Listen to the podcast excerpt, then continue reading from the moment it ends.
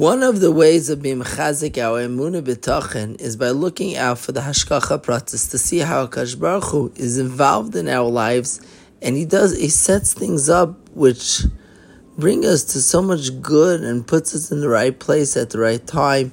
So many stories. Every one of us could write a book about all different stories of hashgacha pratis.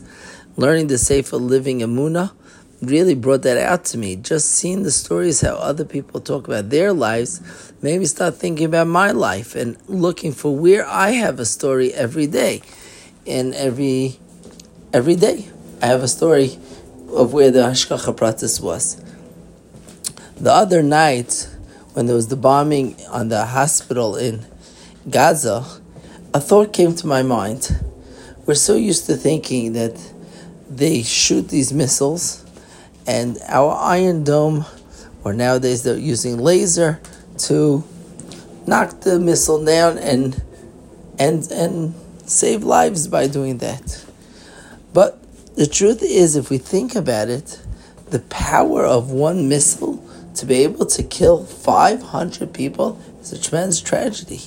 But every missile that gets knocked away from landing in our area every single missile that the Iron Dome hits or the laser puts puts to an end to it is is saving 500 lives.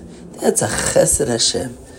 That's a chesed Hashem. So within the within this within the fear, within the scare that we have when we hear that boom, there's what to thank Hashem. Wow, you just prevented something from killing so many, so many lives. And when it lands in the field, the open field, tremendous chesed Hashem, chesed Hashem.